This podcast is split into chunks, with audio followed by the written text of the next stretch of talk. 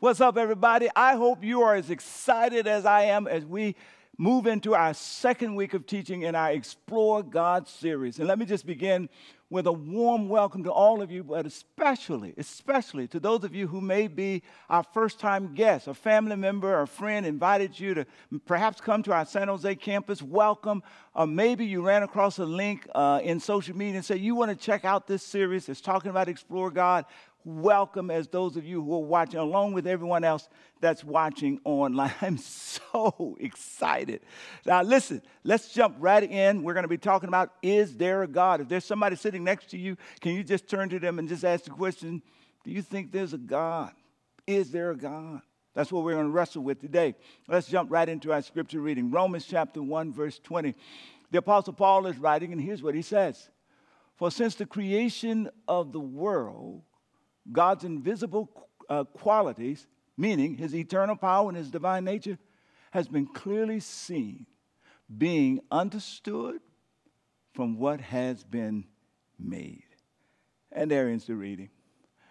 Whether you are a person of faith for the last 30, 40, 50 years, or whether you don't consider yourself a person of faith at all, or whether you're somewhere in between, let me just say again welcome. Together, can you say together? Together we're on this journey over the course of the next several years, next several weeks rather, exploring life's big questions. Last week we started by looking at does life have a purpose? If you missed that message, since these messages all tie together, please just go to our website and uh, you can pick that message up. I encourage you to check it out. And if it's a blessing to you, share it with family and friends. Today we're going to look at is there a God? And then next week, check this out we're going to look at why does God allow pain and suffering. So again, check out our website, catch up on the message that you missed. One of the reasons that I'm super excited about engaging in this series is because we're not doing this alone. We're doing this in partnership with 175 churches and Christian organizations from Santa Rosa all the way down to Santa Cruz. We've got, we're, we have discussion groups, Explore God discussion groups. Check, check it out on three university campuses, at least three that I know about San Francisco State University, UC Berkeley, and Stanford. NBCC, our own congregation, both virtually and in person, we have 176 discussion groups at, at Bay, working across the Bay uh, locally and vis a vis virtually. That's awesome. My goodness. So here's my challenge to you join the discussion. There's two ways that you can join the discussion. One way is to simply form your own discussion group. You go to our website, we have all the information there to help you to do that. And all I'm suggesting is you reach out to two, three, four, five of your family, friend members. Send them the questions and say, hey, do you want to do this journey? Process through these questions with me. We'll have a discussion group during the week and we'll check out either virtually or in person the teaching uh, week after week after week. And I suspect you'll be as surprised as my wife and I was when we made the offer. Secondly, you can simply join a group. Either option is available at our website, so I want to you, encourage you to please do that. I just want to say uh, very clearly that it is our hope and expectation that these groups are safe places. There's no arm twisting, there's no manipulation, there's no trying to force people to believe one thing or the other. We're simply sharing our stories and our experiences, and we're praying and trusting that God will definitely, definitely show up in very transformative ways both the discussion groups and the teaching is from the Christian perspective. But we hope the Christian perspective enters into dialogue with all the other perspectives that are engaged. Cool? Let's jump into our teaching today. All right, here's the question Is there a God? You know, as a student at Grambling State University, I ended up being a double major, philosophy and history. And when I walked into my philosophy class for the very first time, midway through, we took up this whole question of God. And Dr. Raridan, who became uh, my advisor was the head of the department, said something that felt very offensive initially. He said that the whole question about God's existence is a meaningless question. Then he went on to explain, because I was really tripped out when he said that, that he wasn't really talking about, uh, you know, lived experience around whether or not God exists or not. That wasn't his point.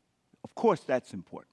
His point had to do with it from a philosophical standpoint. He essentially said this the existence of God cannot be definitively proven. nor can the existence of God be definitively disproven. I begin this teaching today from that posture. We cannot definitively prove or disprove the existence of God. But I want to suggest to you, if you're open to it, if you walk with me, that there are some clues and some hints that strongly argue for the existence of God. And if you're really, really open, you might discover that, you're, that while you can't prove the existence of God, I believe that God can be experienced. All right? So let's get busy and walk through our teaching today. So, let me first ask for two things that relates to your mindset uh, as you walk with me through today's teaching. The first is I want to encourage you to choose, if in fact you're approaching this with doubt, I want you to choose open doubt over closed doubt. Closed doubt is the person who says, I don't care what you say or show me, whatever I experience or don't experience, I'm not believing in God. I'm challenging and encouraging all of us, if in fact we're approaching this with doubt, to do it with open doubt.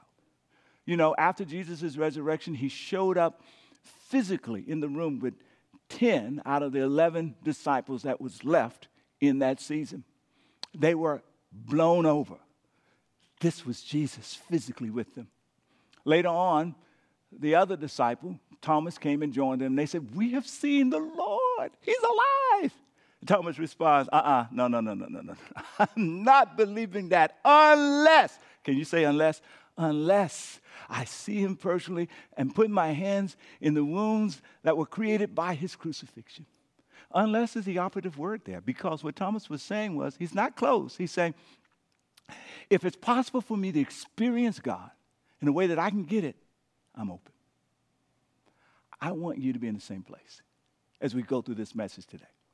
Can you simply say, I'm open? Praise God. Here's the second frame of mind that I want you to be thinking about. If God exists, then the writers of Proverb, the writer of Proverbs 16 4 is correct. That God has made everything, can you say everything? Everything uh, for his own purposes. That means that when you look around creation and look at your life, et cetera, et cetera, it all has God's purpose attached to it. But if God doesn't exist, that means everything, including you and me, we're all the byproduct of what I call a cosmic accident. So, as we work through today's message, the question that you have to keep going back and forth asking, as a matter of fact, whenever you consider whether God exists or not, really the question that you're moving back and forth between is is everything I'm experiencing, is it simply the byproduct of an accident? Or does it strongly suggest God exists? Accident or God? That's the question that we're confronting with today. All right, clues and hints that points us in the right direction. Let's revisit our passage uh, uh, that we read. But first, let me just name the first clue design. Can you say design? Design. Let's reread what Paul says. He says this for since the creation of the world, God's invisible qualities, which include his eternal power and his divine nature, has been clearly seen, being understood from what? From what has been made, created. What Paul is saying is that when we look around at the world and look at how the world is designed around us, there's a multitude of evidence that suggests that God exists. Well, the Apostle Paul is not by himself. Albert Einstein, theoretical phys- physicist, we all have heard of Albert Einstein. He revolutionized physics in the 20th century, uh, gave us uh, uh, the foundation for everything that we think about in terms of physics today. Here's what he said The more I study science, the more I believe in God. What he's essentially saying is this uh, the more he observed from a scientific perspective various aspects of creation, whether it's the universe, the human body, he concludes what's the likelihood? Is it the byproduct of accident or the byproduct of God? And he's saying the design that he's seeing all around suggests to him it can't be an accident. Well, here's an interesting thing. over the last 30 to 40 years, here in America at least, when you ask people whether or not they believe in God, God, the number of people who believe in God have been kind of slowly decreasing. During the same period of time, as scientific exploration and development has advanced, the number of scientists who believe in God are increasing, is increasing. Isn't that a trip? More and more scientists are believing in God. They're taking the posture of Albert Einstein. The more I dive into science, the more I believe. Here's an example Dr. Paul Davies, he's a theoretical physicist. And here's what he wrote, interestingly enough. He says, The laws of physics seem themselves to be the product of increasingly ingenious design. He's saying, The more I study, the more I figure this out. There is for me powerful, powerful evidence that there's something going on behind it all. It seems as though somebody has fine tuned nature's chambers to make the universe. The impression of design is just overwhelming. What he's saying is when I think and look at the universe and its chambers, another word for chambers are uh, scientists sometimes refer to as the constants. He's talking about things like gravity and the magnetic force and, and the speed of light, all the things that make it possible for the universe to exist. He's saying, had these chambers been calibrated just a little, you know, differently, the universe would have never come into being. Stars and planets and atoms and the conditions for life would have never happened. Scientists also say that had they been calibrated, you know, the opposite direction, just a little bit more than where they were, the universe would have come into being, but it would have simply imploded. Or, calibrated differently, it would have stretched and pulled apart. The chambers are calibrated perfectly. Dr. Paul says, accident? What's the probability? Got to be God. Now, here's what I find fascinating about Mr. Antony Flew. He is a British philosopher who died in 2010, but for 50 years, uh, he was a leading, not only philosopher, but, but atheist, and um, talked all over the world. And here's what he often said we must follow the evidence wherever it leads. And he would always argue, and the evidence leads to there is no God. Then came 2003. In 2003, as you might recall, the human genome was mapped. And suddenly the entire world learned, uh, you know, exponentially more about uh, chromosomes and genes and DNA than we ever knew before. One of the fascinating things about the very heart of the DNA is that these nucleotides, I believe they're called, uh, which is really identified by four letters A, C, G, T. Uh, these nucleotides uh, band together in what they call base pairs, up to about 3 billion in the human body. And at the very heart of it are these codes that, has, that give instructions to every aspect of your human anatomy. More powerful than the most powerful uh, computer code that we have in the world because it generates the human body. Here's what Mr. Flew said came out in the AP in about 2004. It says, Wow, the world famous atheist has changed his mind. Here's what he said after discovering what I've talked about. How can a universe of mindless matter produce beings with code? Here we are dealing with an entirely different category of the problem. These genetic instructions that are embedded have specific meaning and are effective only in an environment capable of interpreting the code, which is the environment which we find them in in the human body. Wow. Altogether, these scientists suggest to us what Scripture says to us that we can look at God's creation and see the multitude of design that is sophisticated and incredible, and it points us to the existence of God. When the question is asked, accident or God, it takes more faith to believe in an accident than it does to believe in God. The second clue is morality. This is a real fascinating point as relates to morality. Here's the deal check this out. Every human being, everywhere, can you say everywhere? Everywhere, has an innate sense of right and wrong an innate sense of fairness and unfairness. I mean, you can almost hear the little girl, five year old, on the playground in Dallas, Texas, crying out, uh, That's not fair. And that cry is replicated by children all over the world, from South Korea to Argentina to El Salvador to Nigeria. The same notion early in our life of what's fair and what's not fair, what's just and what's unjust. And while we may debate about what specifically should be labeled right and wrong, we all function with these categories. Here's the question why? Why? Here's what Scripture tells us because God has built a moral code into our genetics, into who we are. Listen to what the text says.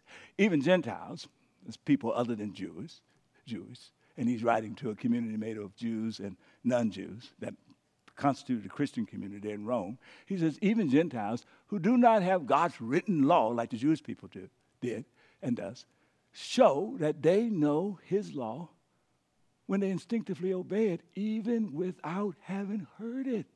They demonstrate that God's law is written where? In their hearts for their own what? Consciousness and thoughts. Either accuse them, in other words, they, they, they, they, they feel like they've done something wrong, or tell them they're doing right. Wow. Here's how Dr. Martin Luther King Jr. describes this phenomenon, talks about it, teaches about it. It's one of my favorite quotes, which I just discovered recently. and that's saying a lot because I love Dr. King. Here's what he says Some things are right and some things are wrong. Eternally so, absolutely so. You see, it's wrong to hate. It always has been wrong and it always will be wrong. It's wrong in America, it's wrong in Germany, it's wrong in Russia, it's wrong in China. It was wrong in 2000 BC, and it's wrong in 1954 AD, which is when, the year he was giving his speech. It always has been wrong. It always will be wrong. Some things in this universe are absolute. The God of the universe has made it so. He's built us that way. So, one clue that points towards God design. Another clue that points towards God the internal moral code that we all seem to have. The third clue that points towards God beauty. Can you say beauty? Beauty, you know. Have you ever had an incredible meal and you just have to sit back and close your eyes and the experience is sublime? Ever heard music? Maybe it's symphony, rap, R&B. But what it does as you listen to it, as it translates internally, moves you to tears. Beauty. I remember it was five years before Ron and I had an opportunity to take an, a, um, a honeymoon. And I'm thinking about this even as we continue to pray for the people and the rebuilding of Maui. We went to the Hawaiian island of Maui for our honeymoon in the fifth year. I'll never forget standing on the beach and seeing the beauty of the sun. As you stood there, you had the sense of something transcendent beyond you. The same thing happened when our family visited the Grand Canyon looking out over the vastness of the Grand Canyon, it almost called forth a consciousness of something greater that was real and alive and in tune. I've even heard people who are atheists say that in, when they stand at the Grand Canyon, uh, uh, they experience uh, nature and the beauty of nature. They don't often talk about it, but they feel exactly the same Here's what the psalmist tells us The heavens proclaim the glory of God, the skies display the craftsmanship of God. Day after day, they continue to speak. Night after night, they make God known. What are the heavens, the stars, and, and the beauty of the environment? What are they saying in their unspoken words. They're saying, Give praise to the God of the universe, that He's full of power, He's full of glory, and He's worthy of praise. That's what the psalmist says. So, one clue that points towards the existence of God is design, it's all around us in creation. Another clue is morality, built into seemingly our own code biology, psyche.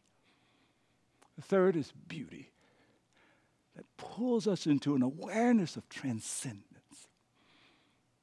The fourth, I call experience. Your experience, my experience. Specifically, the unexplainable that keeps showing up in your story.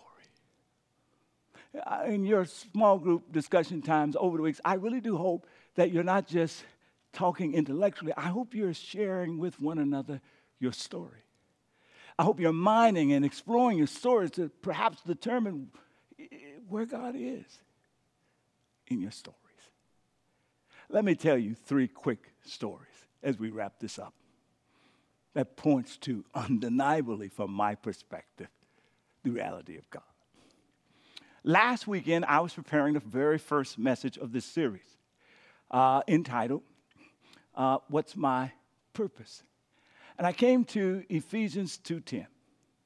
Here it is. For we are God's hand that were created in Christ Jesus to do good works, which mm. God prepared in advance for us to do. And it's often the case when you're preaching, you're trying to figure out how much do you put into the message and how much do you pull out of the message. This particular passage, Ephesians 2.10, I put it in the notes to leave in the message, then I pulled it out. Then I put it back in. it's, just, it's reality. Then I pulled it out. I decided I'm going to leave it out. At about 3 o'clock, I got a text on my phone. And here's the text it came from Jamel, who is our director of uh, discipleship and life groups here. And the text simply, you see it, simply said Ephesians 2.10. I was shocked. I called Jamel immediately. I said, Jamel, is this an accident? Did you intend to send me this text? She said, Yes, I, I intended to send it. I said, What happened? What, why? She said, Well, you know, I kind of felt a little weird about it. She said, I just felt like God kept telling me throughout the day to send you this text, Ephesians 2.10. So finally I decided to do it, and I said, God, do I need to put a little note with it? And my sense from God was, no, just send the text. And so I sent it. And that was God's clear confirmation leave it in. But even more so, let me ask you, what was that? Accident? Or God. Let me tell you another story. Uh, if you've been around, you've heard this before. I just want to revisit it one more time. For an entire week at Grambling State University, I was praying Monday, Tuesday, Wednesday, Thursday night, Friday morning. God, if you're calling me to preach, confirm it. I just need to know that I know. Sensing nothing from God, I jumped in my car, drove three and a half hours, pulled into a little town to get some gas. On my way out of the gas station, a young man came walking behind me. I turned around, he got my attention, and he said, Excuse me, sir. First of all, I'm not even from here. I'm passing through, headed to Texas. I'm with a ministry team. Secondly, are you a Christian? Yes. He said, Well, perhaps this will make sense. He says, When you walked out of the filling station, out of the store, the Lord spoke to me and told me to tell you He's calling you to preach His word. Now, what are the odds and the probability that we would land in the same place at the same time? Come on now, he's passing through the state of Louisiana. let me ask you accident or God? Let me tell you one more story. It's about my wife, Rhonda. As you may know, my amazing wife, Rhonda, we've been married for 37 years. She's a doctor, fantastic doctor, leading a whole uh, department, all that stuff. She's amazing. She's amazing doctor, physician, leader. But at 14 years or 13 years old, I should say, she said to the Lord, Hey, I'm going to commit my heart to you. And whatever you ask me to do, as long as I know it's you asking me, I'll do it. Fast forward on the flight to Grambling State University. Some of you have heard this. The Lord spoke to her and said, You're going to meet your husband on the first day. And in fact, we did have a meeting on the first day. 11 months later, we were married. Fast forward, five years later, roughly or so. Not heard from the Lord. Here she is about to uh, finish up a master's degree in English literature. There's a job offer at University of Arkansas at Pine Bluff on the table where she'll be teaching full time and put on a track to become uh, the department chair of English. She's one semester away. She'd been teaching for that last year, students. And the Lord spoke to her I'm calling you to be a doctor. It was so out of the blue and so outrageously weird in the sense that she's never thought about being a doctor. It's like, this can't be God. But it kept coming back to her. Finally, one day in the mall, she says, a few days later, she was walking in the mall and she saw a young African American woman who had beautiful hair of braids, and she'd been wanting some braids. She walked over to the young woman and said, Listen, your braids are, are awesome. Who does your braids? And the young woman pulled out something, wrote down the name and the number of the person that the braid. They didn't even exchange names. And Rhonda went on. That night, Rhonda says that she felt the Lord say to her, Don't make that call. She thought that was the weirdest thing. Why would God be concerned about braids? The next morning she got up, she heard the Lord, sense the Lord saying to her again, Don't make the call. She said she was brushing her teeth, thinking about why would God say, don't, don't, don't get braids when the phone rang. It was back in the day when you used to have those uh, answering machines, you know, and, and, and the phone would ring and she didn't answer, and so it goes into the machine, and you know, you can screen your calls. And so she heard the voice, and the voice on the other side says, uh, Miss Rhonda, you don't know me, but we met yesterday in the mall, and, and, uh, and, and I'm, I'm calling you to tell you and she ran and grabbed the phone, ran it, and, and answered and said, Hello, hello, how did you get my number? And the woman on the other side, her name is Camaro. They now have been friends for 30 some years. Uh, but, but, but Camaro said at that time, she says, Well, this is going to sound a little weird, but God woke me up this morning and said that I needed to call you and tell you not to call my hairdresser. Turns out that the hairdresser was dating somebody very, very abusive and some horrible stuff had happened, et cetera, et cetera. And the Lord told me to go back to her, to her job. She worked for a podiatrist, her dad. And she remembered that Rhonda had come through a year earlier. She went through the Rolodex, found Rhonda's name and number, and called her to say that God is saying, don't make the call. Accident or God? The next day, God, Rhonda's still wrestling. Do you really want me to be a doctor? This doesn't make any sense. So she says, she's sweeping, and the Lord says to her, uh, rather that night, the Lord says to her, Here's what I want you to do. Now, this is specific God and Rhonda. This is not something that you should go out and do. but the Lord said to her, I want you to take a piece of paper, tear it up into 10 pieces. I want you to write yes on one and no on all the others. I want you to ball them all up. I want you to turn your back towards the bed. I want you to throw it back. And here's what's going to happen one piece is going to land on the bed, all the others are not going to land on the bed. Trust me. Rhonda did it. She turned around. All the pieces fell off the bed except for one. The Lord had said, when you open it, it will say yes. She opened it, and it said yes. She said to God, oh my. She said, okay, God, I know, I know, but I, I but to be a doctor? She still weren't convinced. Can you believe that?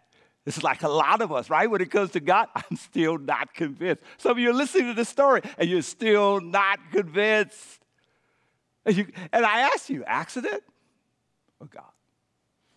The next day, she said, she's sweeping and she sensed that God was saying to her, I'm going to give you one more chance. And after that, I won't say anything else.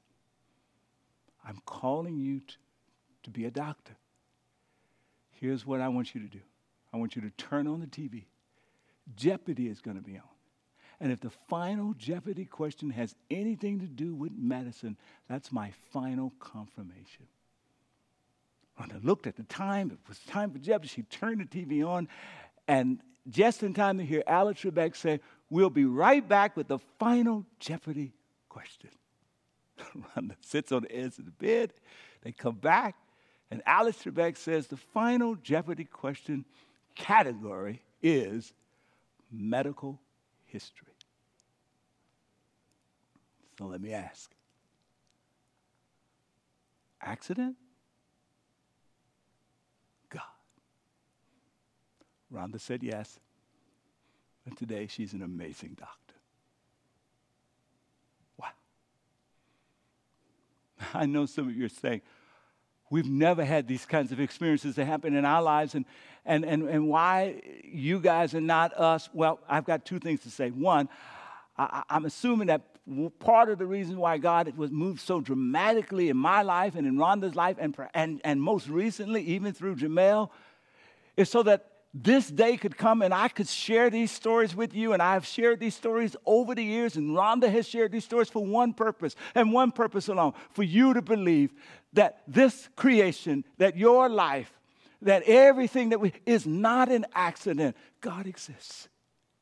God is exists and, and, and, and, and, and wants to be a part of your life. You know, Pascal, the 17th century um, uh, uh, uh, uh, mathematician and philosopher, he said this There's a hole in the heart of every person that's in the shape of God, and only God can fill it. And I say that's true. But I also say this there's a hole in the heart of God. For every individual on the planet, he has a hole in his heart, and it is in the shape of you, and only you can fill it. And this God is anxious about revealing himself to you. And every now and then, he'll pick a few folk like me and Rhonda and move so dramatically in our lives that our life experience can be the message to you God exists. Let me conclude here while you may not have had these dramatic experiences, I promise you, you are experiencing God every single day. You know, when my grandmother used to cook, she used to, she, she would say, I'm going to drop a hint. I'm back to this word hint, say hint. I'm going to drop a hint of cinnamon in her tea cakes now. Or I'm going to drop a hint of salt. And when she dropped the hint of salt, what she, what she means is that when you taste it, you're going to get a sense of the salt, of the cinnamon, just a little bit of what is a awesome reality beyond what you're eating. Can you say him? I want to suggest to you when you look around at your life and the world and you see design worked all around, it is not just a clue. It is a hint. It is a small portion of an experience of a bigger God. They tell me that your heart, if you live from being a baby to uh, 70 years old, that your heart beats quietly 2.8 billion times. And I want to say to you that every single beat is an expression of the power of God working in your life. It is the experience of God. Every time you inhale and exhale, it is an expression of the power the divine power of God working in your life. Oh my goodness, morality. Every time you move to speak up for right, every time you feel like you need to march for justice, every time you see something in the news and you go, that's not fair, that is a reminder that God has shaped you out of his own heart. And what breaks his heart breaks your heart. You are experiencing a dimension of God in your life. Every time you see the beauty of a flower, a mountain, and it moves you, it is a reminder that the God who lives beyond all time and space, come on now, is also present in the reality around you, and you are experiencing a hint of God. And I dare say that as you start looking throughout your life, you will find the unexplainable experiences, the car accident that should have taken you out, the, the, if you had showed up five minutes later, you would have missed your significant other, other person that you've fallen in love with. All of these unexplainable experiences, I submit to you, that's God. That is the experience of God working in your But you've got to perceive it to receive it. No definitive proof, but the clue, the hints. You're swimming in the reality, the experience. Oh, yeah. God exists. And that God made you to be loved by Him and to love you. I offer this for your consideration. Amen. Oh, one thing. I can hear you say. Well, if this loving God exists, how do we account for such pain and suffering? Next week. See you then.